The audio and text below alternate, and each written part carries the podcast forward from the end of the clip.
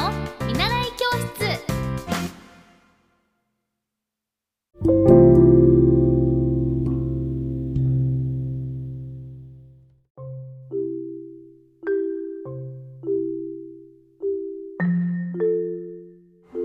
皆さんこんにちは、エッティ先生の見習い教室です。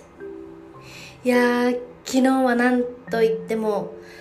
バスケの男子日本代表ということで、パリのオリン出場決定おめでとうございます。いやー、感動しましたね。なんかあのー、泣きましたよね。へあのー、スラムダンクでへいせいよねんにあのー、スラムダンクを読んでバスケを始めたという子どもたちが、今はこう日の丸を背負って戦ってついに歴史を塗り替えたということで、そのスラムダンクのある前開きっていうのかな、そこで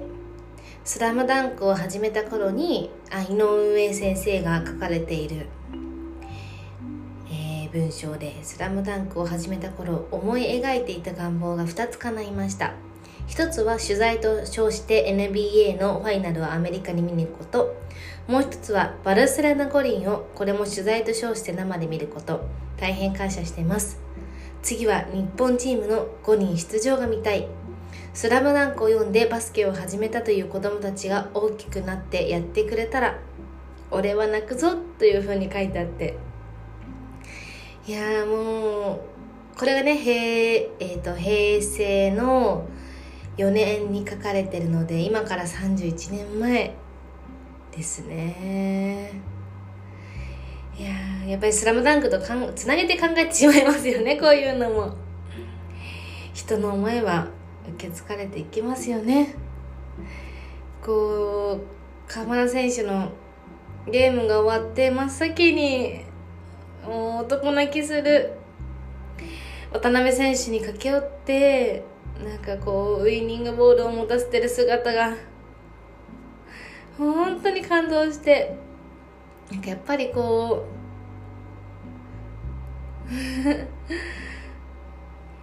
ダンス男涙って感動しますよね。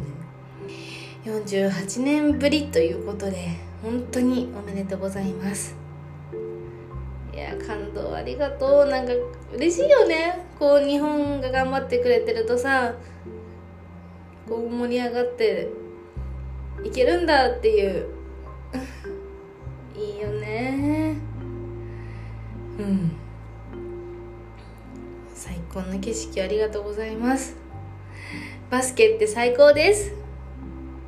パリオリンも楽しみにしてます。いや、皆さん